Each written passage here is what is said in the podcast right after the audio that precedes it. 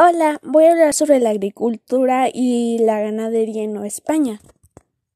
Y de eso, pues de lo leído y, y pues voy a hablar sobre lo que yo entendí.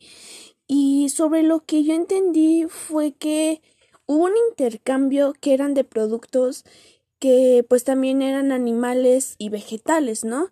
Y unos de ellos fueron que los españoles trajeron a América semillas, cultivos y también trajeron como herramientas que, que herramientas que eran como que eran como la pala y también los indígenas también cultivaron otros productos que pues eran traídos de Europa, que eran los cereales, la avena, el olivo, la caña de azúcar y también los primeros animales que pues trajeron también eran de Europa.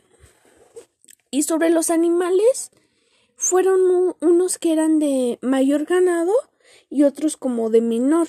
Y los de mayor fueron los, pues las vacas y los caballos. Y los de menor fueron las gallinas, los puercos, las ovejas.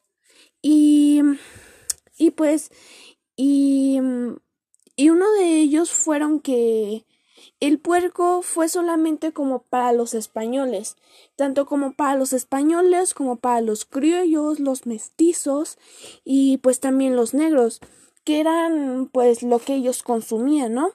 Pues y pues consumían como que en grandes cantidades y también pues al poco tiempo se hizo parte de la dieta de de pues los indígenas y y pues la agricultura y la ganadería eran como actividades económicas muy muy importantes pues para quienes estaban en pues en Nueva España.